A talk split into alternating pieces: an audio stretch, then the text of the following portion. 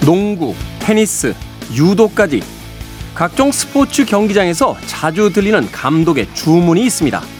바로 자세를 낮추라는 건데요. 자세를 낮춰야만 안정감이 생기고 민첩하게 움직일 수 있기 때문입니다. 이 낮은 자세의 기술은 삶이라는 경기에도 적용이 되죠. 나를 높이는데 몰두하면 균형이 무너지고 빈틈이 생기면서 상대에게 쉽게 밀리거나 넘어지게 됩니다. 내 중심 사고에서 벗어나 나를 낮추고 주변을 살피는 자세. 좋은 플레이의 기본이 됩니다. 김태원의 시대음감 시작합니다.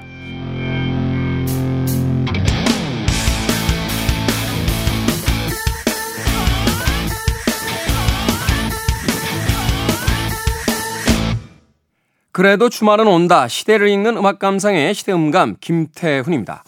뭐 씨름, 레슬링, 유도 같은 격투기 선수들을 보면요. 상대와 맞설 때 엉덩이를 약간 뒤로 빼고 몸을 낮추는 모습을 볼 수 있죠. 이 무게 중심이 높으면 쉽게 균형을 잃고 상대의 기술에 쓰러질 수 있기 때문이라고 합니다. 높이가 중요한 배구나 농구도요. 결국은 아주 낮은 자세로 어, 균형을 유지할 때 보다 좋은 플레이를 할 수 있습니다. 얼마 전에 한 예능 프로그램에서 어, 젊은 축구 선수들에게 축구를 가르치는 예전의 국가대표죠. 안정환 선수의 모습을 본 적이 있는데 그때도 똑같은 이야기를 하더군요. 자세를 낮춰. 이 자세를 낮추는 것은 단순한 스포츠에서만 필요한 그런 요령은 아닐 겁니다. 우리도 삶에서 가끔은 기고만장해지고 남들을 깔보는 듯한 그런 태도를 가질 때가 있습니다만 그런 태도를 보이자마자 누군가에게 공격당하고 나 역시 상대에 의해서 흔들리는 그런 경험들을 해본 적이 있으실 겁니다. 삶에서도 낮은 자세를 유지하는 것, 자신의 중심을 잃지 않는 것, 그래서 세상에 어떤 변화가 닥쳐와도 결코 쓰러지지 않는 것, 그것이야말로 가장 중요한 기술이 아닐까 하는 생각 해봅니다. 자, 김태현의 시대음감, 시대 이슈들을 새로운 시선과 음악으로 풀어봅니다. 토요일과 일요일, 일라드에서는 낮 2시 5분, 밤 10시 5분 하루에 두 번 방송이 되고요. 한민족 방송에서는 낮 1시 10분 방송이 됩니다.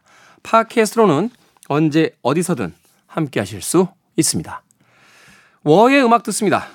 로 라이더.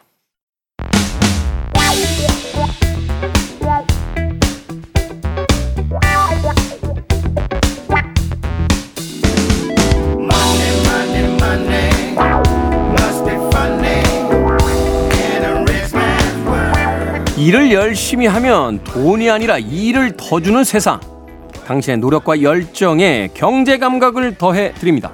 우리 시대의 경제 이야기, 돈의 감각. 더 퍼블릭 자산 운영의 김현준 대표님 나오셨습니다. 안녕하세요. 네, 안녕하세요. 김현준입니다. 직원들이 뭐라고 합니까? 우리 직장 꿀 직장 이런 표현 씁니까? 그건 저만 쓰는 것 같은데요. 대표가 꿀 직장이면 좋지 않은데 이거.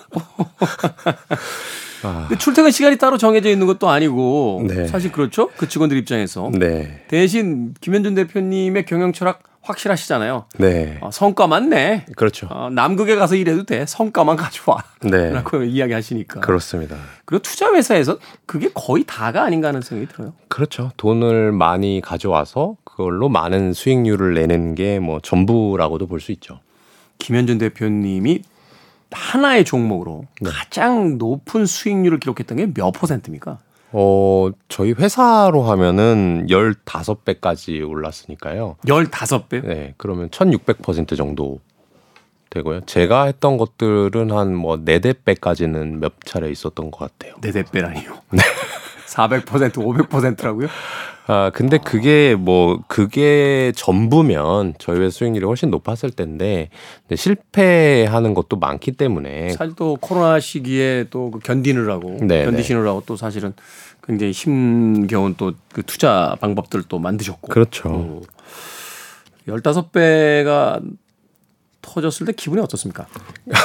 근데 그게 알고 싶습니다. 어, 이렇게 터졌다고 얘기하기에는 꽤 오랜 시간에 걸쳐서 15배가 오른 거예요. 아니, 김현준 대표님 나이가 있는데 꽤 오랜 시간이라고 해도 무슨 30년, 40년 걸린 건 아닐 거 아니에요. 아, 그렇죠. 그렇죠. 네. 이게 2014년, 15년부터 해가지고 2020년, 21년이니까 6, 7년 정도 동안 15배가 오른 주식이 있는데요.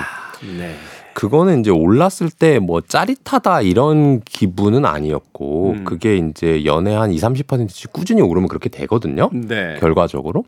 근데 저는 아, 우리가 생각한 게 틀리지 않았구나. 미래 예측. 그러니까 경제가 어떤 방향으로 흘러가고 어떤 산업이 점점 더 커질 것이다. 이 예측. 그렇죠. 그리고 그거를 어, 미리 좀 생각해 가지고 오래 기다리면 정말로 돈이라는 성과가 따라오는구나라고 하는 거를 저희 스스로 조금 믿음을 강화시킨 계기가 됐고 그거를 이제 밖에 속된 말로 아 이제 좀 자랑할 수 있겠는데 이거 음, 진짜 음. 15배 오르는데 하는 정도의 생각이었지 제가 주식 이름까지는 안 묻겠습니다. 어떤 종목입니까, 이거? 소프트웨어 회사입니다. 소프트웨어. 네. 아, 그건 제 이름 치면은 인터넷에 많이 나오는 그렇습니까? 기업이라서 아, 네. 그렇군요. 제가 아는 분은 기업 같이 투자하셨는데 10배가 네. 어, 됐어요. 근데 돈 잃으셨어요. 네? 그게 무슨 소리죠? 계속 들락날락 하셨고 아, 아. 올라 올라갔을 때 들어가시고 아. 내려갔을 때 나오시고 그러니까 그분이 그 저한테 해주신 이야기가 있어요. 아. 대한민국은 어릴 때부터 주식 교육을 다 시킨다. 네. 그런데 사람들이 그대로 하지 않아서 그런다. 그러니까 아. 어릴 때부터 주식 교육을 시키는 게 뭐냐? 네. 빨간 불일 때 나오고 파란 불일 때 가라 들어가라. 우리가 신호등에서 아주 단순하게 가르쳐 주는데 파란 불이면 들어가고 빨간 불이면 나와라라고 하는 아. 건데 예, 신호등 보는 법을 알면은 주식은 할 수 있다. 근데 아무도 그대로 하지 않고 거꾸로 한다라고 아, 명언을 그, 남기셨죠. 그거 아시죠? 우리나라는 이제 오르면 빨간색이고 음. 떨어지면 파란색인데 네. 외국은 거꾸로인 거 아시죠? 외국은 또 그게 거꾸로 네, 됐습니다. 외국은 빨간 불이면 떨어지는 거고요. 이분이 외국 거를 투자를 하셨어요. 국내 주식에 투자를 하셨어. 거꾸로. 어, 아쉽네요. 아쉽네요. 자, 제가 오늘 가서 그분에게 외국 주식, 주식을 좀 해보시라고 권해드리도록 하겠습니다. 자, 우리 시대의 경제 이야기, 돈의 감각. 오늘 그첫 번째 이슈부터 만나봅니다. 어떤 이슈입니까? 네, 현대자동차 얘기입니다. 어, 4년 만에 중국에서 판매량이 반등하면서 부활 신호탄을 쐈다는 기사인데요. 네. 올 상반기 현대자동차 중국 시장 판매량이 어, 전년 대비해서 10% 넘게 성장했다고 하고요. 와, 엄청나네요. 지금 우리나라 경제 성장률이 2%가 안 된다는 건데. 그렇죠. 네. 그러니까 우리나라보다 훨씬 더 이제 잘하고 있다 이렇게 봐야 되는 거고요. 여러분들이 이제 중국에 가보셨다면 아시겠지만 이 우리나라 자동차랑 똑같이 생긴 자동차들이 왔다 갔다 많이 하는데 네. 그게 이렇게 현대 이렇게 써 있지 않거든요. 어, 우리나라 차가 아니죠. 중국 차죠. 네, 그렇게 이제 중국이랑 합작을 해서 만들다 보니까 이름을 이제 다르게 달아야 되는데 거기 보면은 여러 가지 것 중에 북경 현대 이렇게 달린 게 있어요. 북경 현대. 네, 그게 이제 어 베이징 하고 우리나라하고 이제 합작을 해서 만든 이제 회사인데요. 네. 그 회사의 이제 발표에 따르면 올해 상반기 현대차가 12만 3천 대를 판매를 하면서 작년 상반기보다 13% 성장을 했고요. 아, 엄청 늘었군요. 그럼 이렇게 생각하실 수도 있을 것 같아요. 아, 우리나라는 요새 좀 경기가 침체인데 중국이 경기가 좋구나. 중국도 요새 경기 안 좋다고 하던데요. 그렇죠. 그래서 중국 내 수치를 보니까 중국 내 전체 자동차 판매 증가율은 8.8%고요. 8.8%. 그것보다 5%포인트 이상 더 성장을 했기 때문에 현대차가 다른 자동차 회사들보다 중국에서 상당히 잘하고 있다. 이렇게 봐야 되는 거고요. 이렇게 판매량이 두 자릿수로 성장한 거는요. 2013년 이후에 10년 만이랍니다. 아, 이거 벌써 10년 만에 두 자릿수. 그때까지는 그 지난 10년간은 그한 자릿수로 조금 조금 이렇게 오르락 내리락 했었다가 네. 갑자기 이번에 이제 성장을 기록하게 됐다. 그렇죠. 그래서 2013년부터 2017년까지는 말씀하신 대로 한 자릿수 성장을 기록을 했었고요. 네. 그다음에 2017년에 이 사드라고 하는 고고도 미사일 방어 체계 이 설치에 따른 보복 사태가 발생을 하면서 네. 현대차는 2017년부터 계속해서 내리막길만 걸어왔었고요. 이번에 어, 성공을 하게 된 계기를 따져보자고 하면 어, SUV 같은 투, 투입 차종을 좀 늘리고 브랜드 네. 이미지를 재구축한 덕분이라고 하고요. 아직까지도 사드 사태 직전의 판매량에 비하면 4분의 1에 불과하대요. 4분의 1에 불과하다. 그러니까 올해 상반기에 12만 대를 팔았는데 2016년에는 거의 6개월 동안 50만 대씩 팔던 시장이었다는 거예요. 네. 그러니까 어떻게 보면 어, 현대차가 이렇게 반등의 전기를 잘 마련했다고 가정을 하면 성장할 수 있는 여력이 아직도 상당히 많다라고 하고요. 업계 관계자는 중국 시장에서 토종 브랜드의 점유율이 높아지고 있는 시장이고, 그다음에 수입차들이 예를 들면 폭스바겐은 마이너스 1%, 도요다는 음. 마이너스 3%, 혼다 마이너스 22%, 닛산 마이너스 24%처럼 오, 뭐 장난 아니네요. 그럼 어. 우린 그러니까 현대차를 제외하고 나면은 수입 자동차가 중국에서 전혀 힘을 못 쓰는 상황이거든요. 네. 요런 상황에서 이 현대 자동차가 이렇게 이미지를 구축하고 있다고 하는 것은 상당히 좋은 어 성과라고 판단이 되고요. 어 제가 시대음감에서도 몇 번 말씀드린 적이 있는데 현대차가 이 내연기관에서는 어쩔 수 없이 독일차라든지 미국차에 비해서 밀릴 수 있는 부분이 있었는데 네. 이 전기차나 자율주행차와 같은 아예 새로운 패러다임이 생길 때는 거의 어깨를 나란히 견주면서 개발을 할 수 있는 상황에 이르는 거란 말이죠. 그래서 현대차 그룹 전반적으로 어떻게 보면 삼성전자와 함께 우리나라를 정말 잘 이끌어 나갈 수 있는 그런 어 대기업이 되지 않겠냐라고 제가 말씀드린 적이 몇 번 있는데 네. 거기에다가 만약 이렇게 중국의 이 전통적인 시장에서도 성장을 잘 해준다면 한번 기대해 볼 만한 것 같습니다. 그렇죠. 이 개솔린 디젤 엔진의 시장에서는 사실은 이제 선점한 어, 네. 또 독일과 일본, 독일과 일본은 사실은 좀 얄미운 게요. 이게 이제 사실 2차 세계대전 때 이제 전쟁 기술이잖아요. 그렇죠. 항공모함 그렇죠. 만들고 뭐 저 비행기 만들고. 만들고 하던 그 엔진 기술을 가지고 이제 결국 자동차 기술을 만들고 있는 건데 그렇게 본다라면 우리나라는 정말 엄청난 거예요. 그 그렇죠. 나라와 이제 어깨를 아무것도 안 했는. 만큼 그렇죠. 아무것도 안 한 정도 아니라 그 당시에 세계 최빈국이었잖아요. 네, 네, 맞아요. 그럼에도 불구하고 이제 거의 다 쫓아왔고 이제 전기차 이슈가 등장한 뒤부터는 사실 그 이야기들을 많이 하시더라고요. 결국은 이제 배터리 기술이고 그 네. 다음에 이제 실내 인테리어나 디자인 기술인데 네.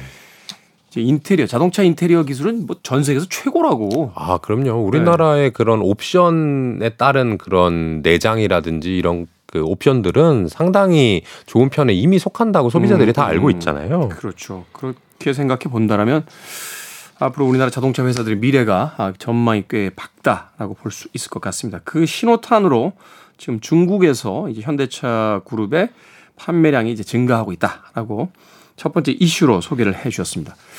음악 한 곡 듣고 와서 두 번째 이슈 만나보도록 하겠습니다. 어, 뭐 자동차 이야기 나오면 언제나 아, 들려드리는 고전이죠. 카스의 음악 중에서 드라이브 듣습니다. 카스의 드라이브 듣고 왔습니다. 자, 김태훈의 시대 음감 더 퍼블릭 자산 운영의 김현준 대표와 함께 우리 시대의 경제 이야기 돈의 감각 함께하고 있습니다. 자, 이번에 만나볼 이슈는 어떤 이슈입니까? 어, 세계 최대 풍력 발전 프로젝트에 대한 얘기를 들려드리려고 합니다. 네. 어, 먼저 이제 뉴스의 내용을 좀 볼 건데요.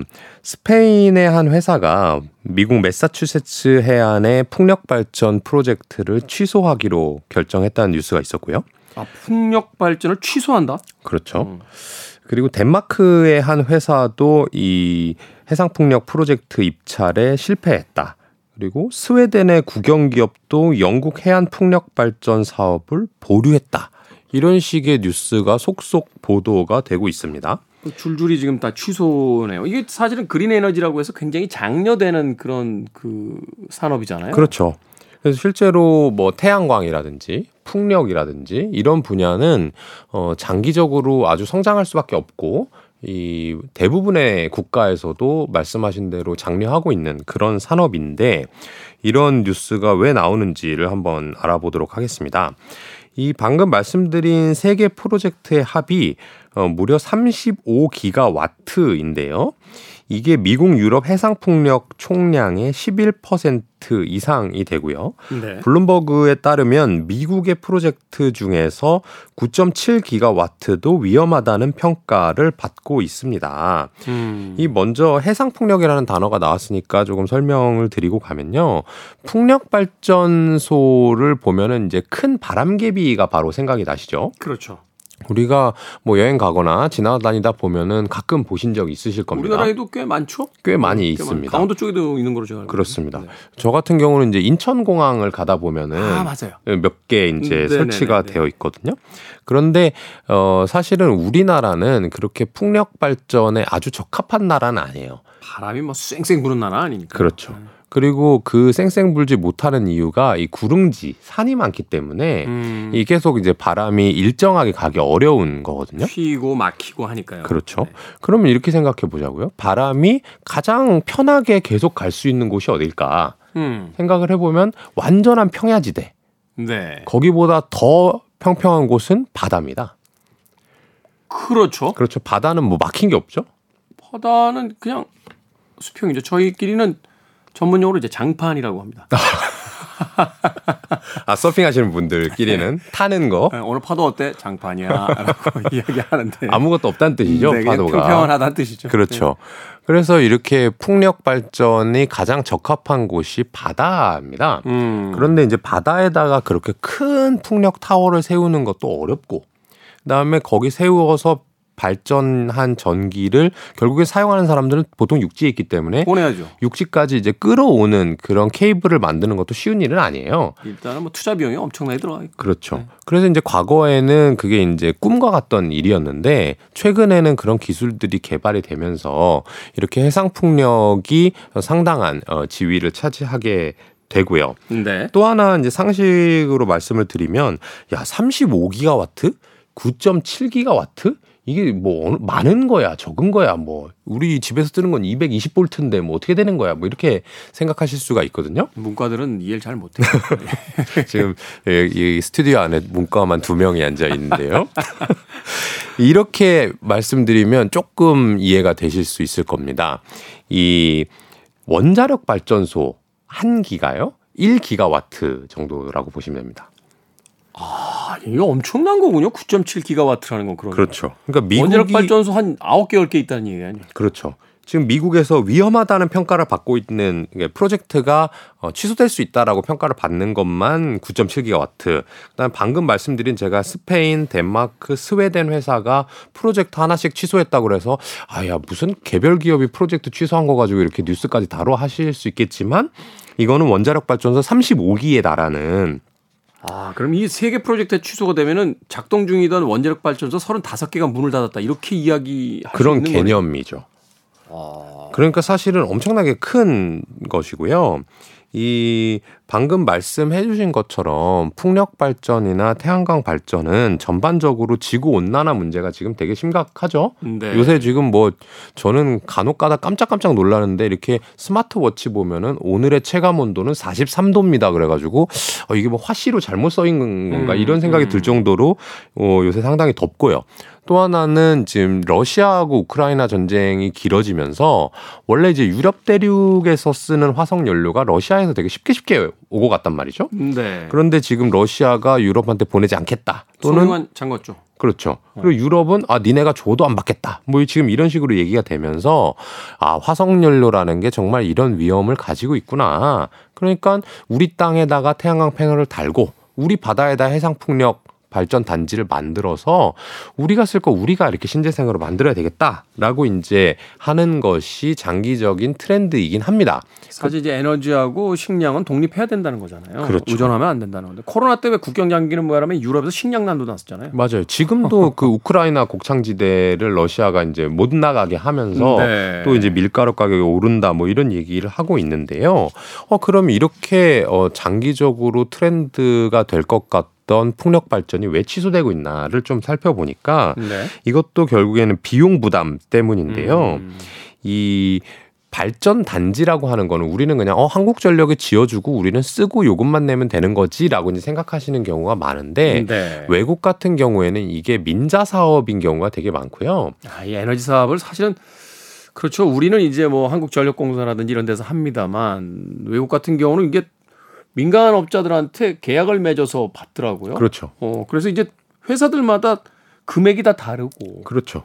뭐 가까운 일본만 해도 이제 교통으로 따지면 이제 소위 이제 지하철 라인들도 민간 사업자들이 다 들어와 있으니까 그렇죠. 갈아탈 때마다 요금 내고 요금 내야 되고 서로 다르고 어, 그렇죠. 그런 거랑 비슷한데요. 그러니까 여러분들이 만약에 이 민간 발전 사업자 이런 사업을 한다고 생각을 해 보세요.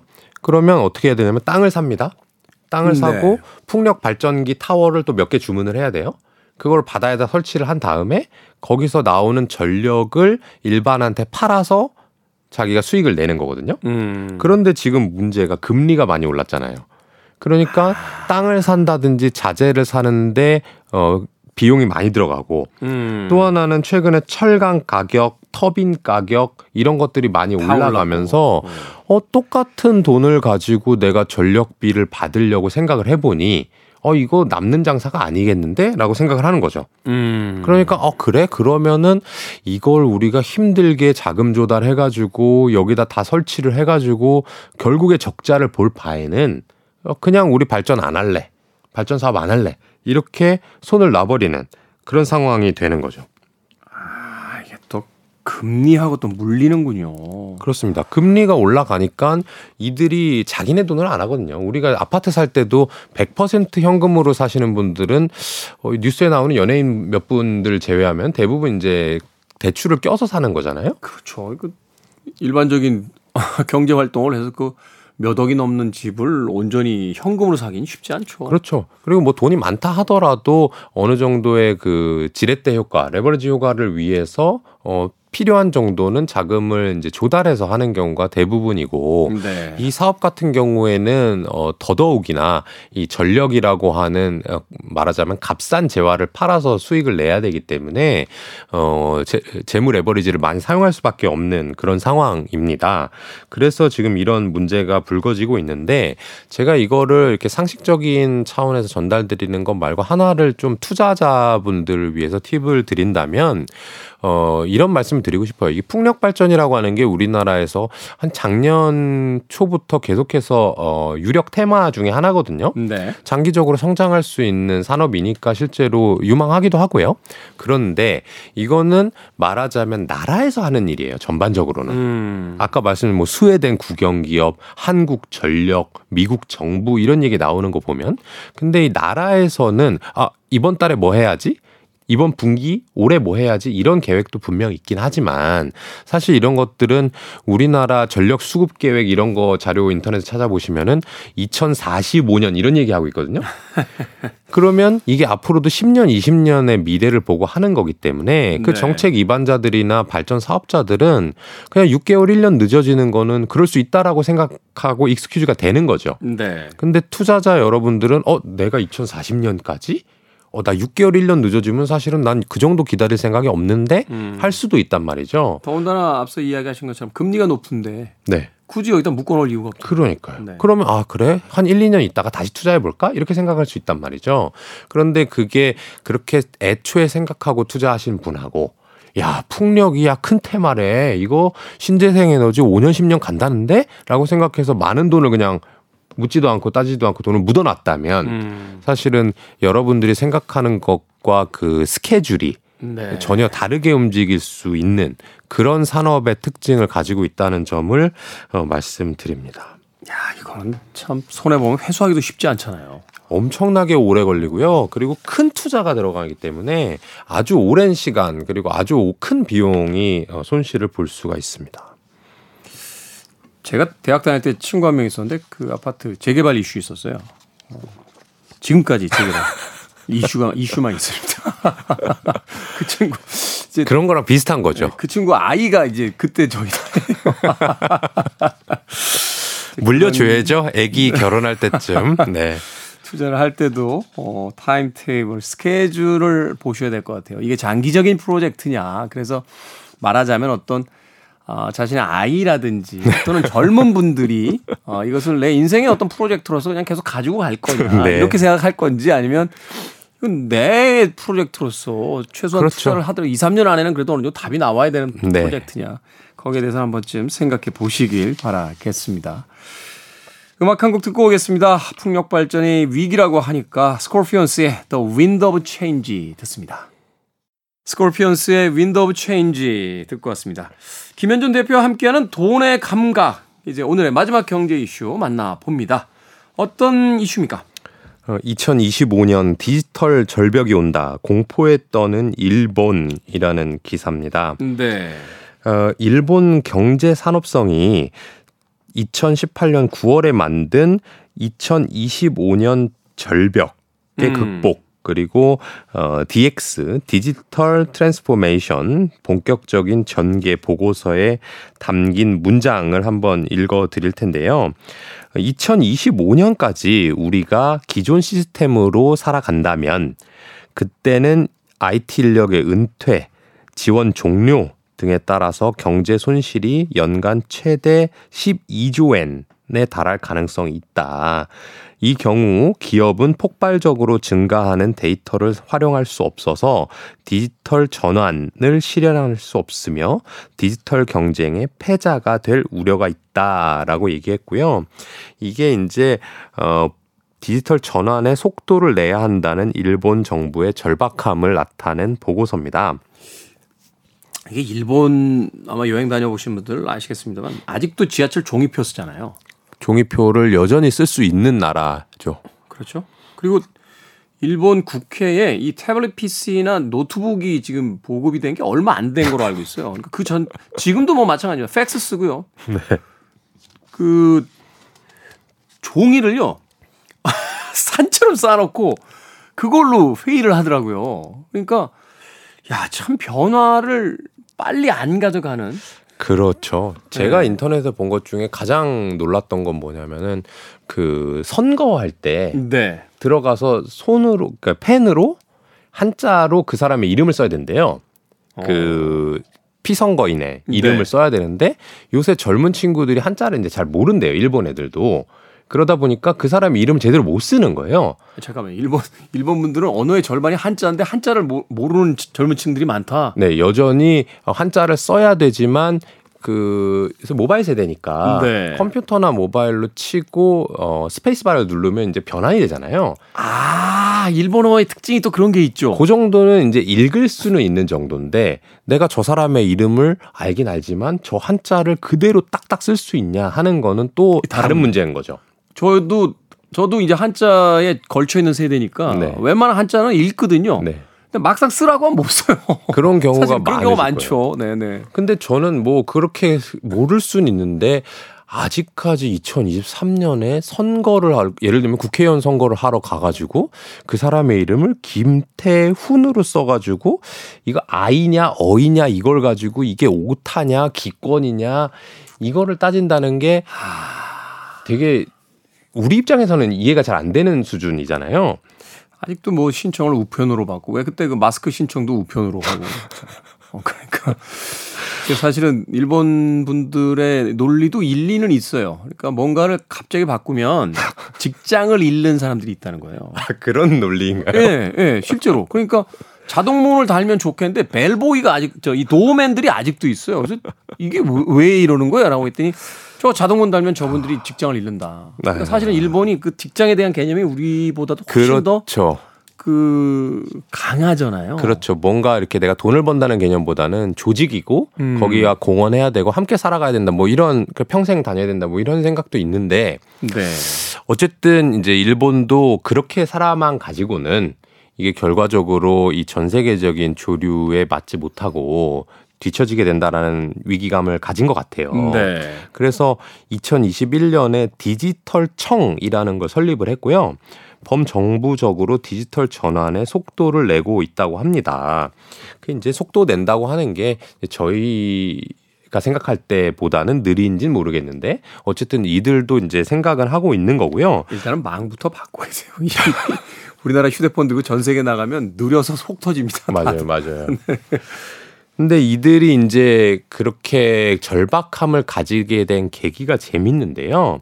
일본의 이제 산업 중에 많은 부분이 제조업이잖아요. 그렇죠. 근데 이 제조업들이 뭐 아까 얘기했던 이 자동차 회사들 뭐 도요다라든지 혼다도 그랬을 겁니다만은 이미 상당수가 해외 생산 기지를 구축을 했다는 거예요. 네, 인건비가 이제 싼 곳으로 나간 거죠. 그렇죠. 근데 그 이후에 어, 한 10여 년 전부터의 전 세계적인 이 제조업 트렌드는 reshoring이라고 해 가지고 외국에 나가 있던 기업 들을 국내로 이제 다시 또 불러들여서 어 우리나라에서 생산하면 여러 가지 세제 혜택을 줄게 이게 얘기했던 게 지난 미국 대통령인 이제 트럼프. 트럼프 정부에서부터 이제 강력하게 추진됐던 거고요. 공장 다시 가져오라고 그랬죠. 그렇죠. 어. 그리고 이제 미중 무역 분쟁 또는 요 최근에 코로나 19에 따른 이 전반적인 무역 장벽들이 세워지면서 아 이게 외국에 나가는 것만이 능사가 아니구나 생각을 했다는 거예요. 네. 그런데 이들을 데리고 어 여전히 팩스로 하고 손으로 붓글씨 쓰고 한자 알아야 되고 이렇게 한다 그러면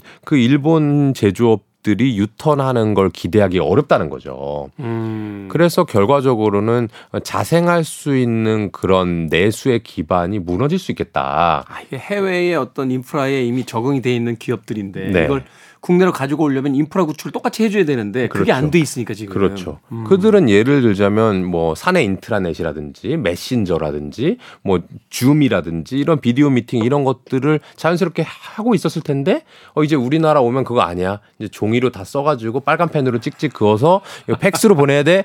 이렇게 하면 아 뭔 소리야. 그럼 뭐다 이렇게 할 거잖아요. 아직도 도- 아직도 도장 찍어야 돼요. 그렇죠. 도장 찍어. 다- 당연히 도장 찍어야 되는 거고. 그러다 보니까 이제 안 돌아오게 되니까 어 이거를 좀 바꿔야 되겠다라고 생각을 한 것 같고요. 그 중에서 디지털화가 가장 잘 되고 있는 분야는 금융이라고 합니다. 네. 그래서 2020년도 조사 결과에 따르면 업무 프로세스와 상품 서비스 개발의 디지털화의 비중을 한번 조사해 보자 했더니 금융업이 37.5%가 됐고요. 이게 가장 높은 수치인데 현금 기반 결제 시스템에서 비현금 결제 말하자면 QR코드 결제라든지 카드 결제라든지 이런 것들로도 변화 조짐이 보이고 있다고 합니다. 음. 우리가 볼 때는 너무 당연한 거 아니야 라고 생각할 수도 있는데 그들 입장에선 큰 변화인 것이 어, 도쿄 현지의 패밀리마트, 세븐일레븐과 같은 주요 편의점에서 이제는 신용카드 결제도 되고요. 그다음에 여태 안 됐다는 거예요. 그리고 이제 뭐 애플페이 뭐 이런 것도 결제가 되는 이 점포들이 늘어나고 있다고 합니다. 하긴 최근 뉴스에 그런 뉴스는 있더군요. 이제 현금을 잘 안 쓰는 네. 음, 일본은 사실은 아직도 동전 지갑 가지고 다니잖아요. 그렇죠. 거기는 사실은 이제 500엔만 해도 우리나라 돈으로 이제 큰 돈이 큰 되니까. 돈이고 그런데 어, 최근에는 이제 현금을 잘 소지하지 않는 젊은 층들이 늘고 있다. 그렇습니다. 아, 이게 이제 카드 사용이 일반화된다라고 그렇습니다. 하는 거죠. 그걸 이제 얘네 말로 이제 cashless 라고 해서 비현금 결제가 어느 정도 이 젊은 층들 사이에서는 확산이 되고 있고요. 이제 2023년인데 이제 이제 와서 cashless라고 이야기하는 겁니까? 네, 젊은 층들에 한해서만 한다고 한해서만. 합니다. 네. 그런데 이 여기에서 눈에 띄는 대목을 하나 더 짚고 넘어갈 텐데요. 이 가장 사람들이 익숙해하는 이 비현금 결제 cashless 방식이 바로 페이페이 앱 입니다. 네. 이 페이페이 앱이라고 하는 거는 우리나라로 따지자면 삼성페이, 네이버페이, 카카오페이와 같은 음. 이 간편 결제라고 하는 거고요.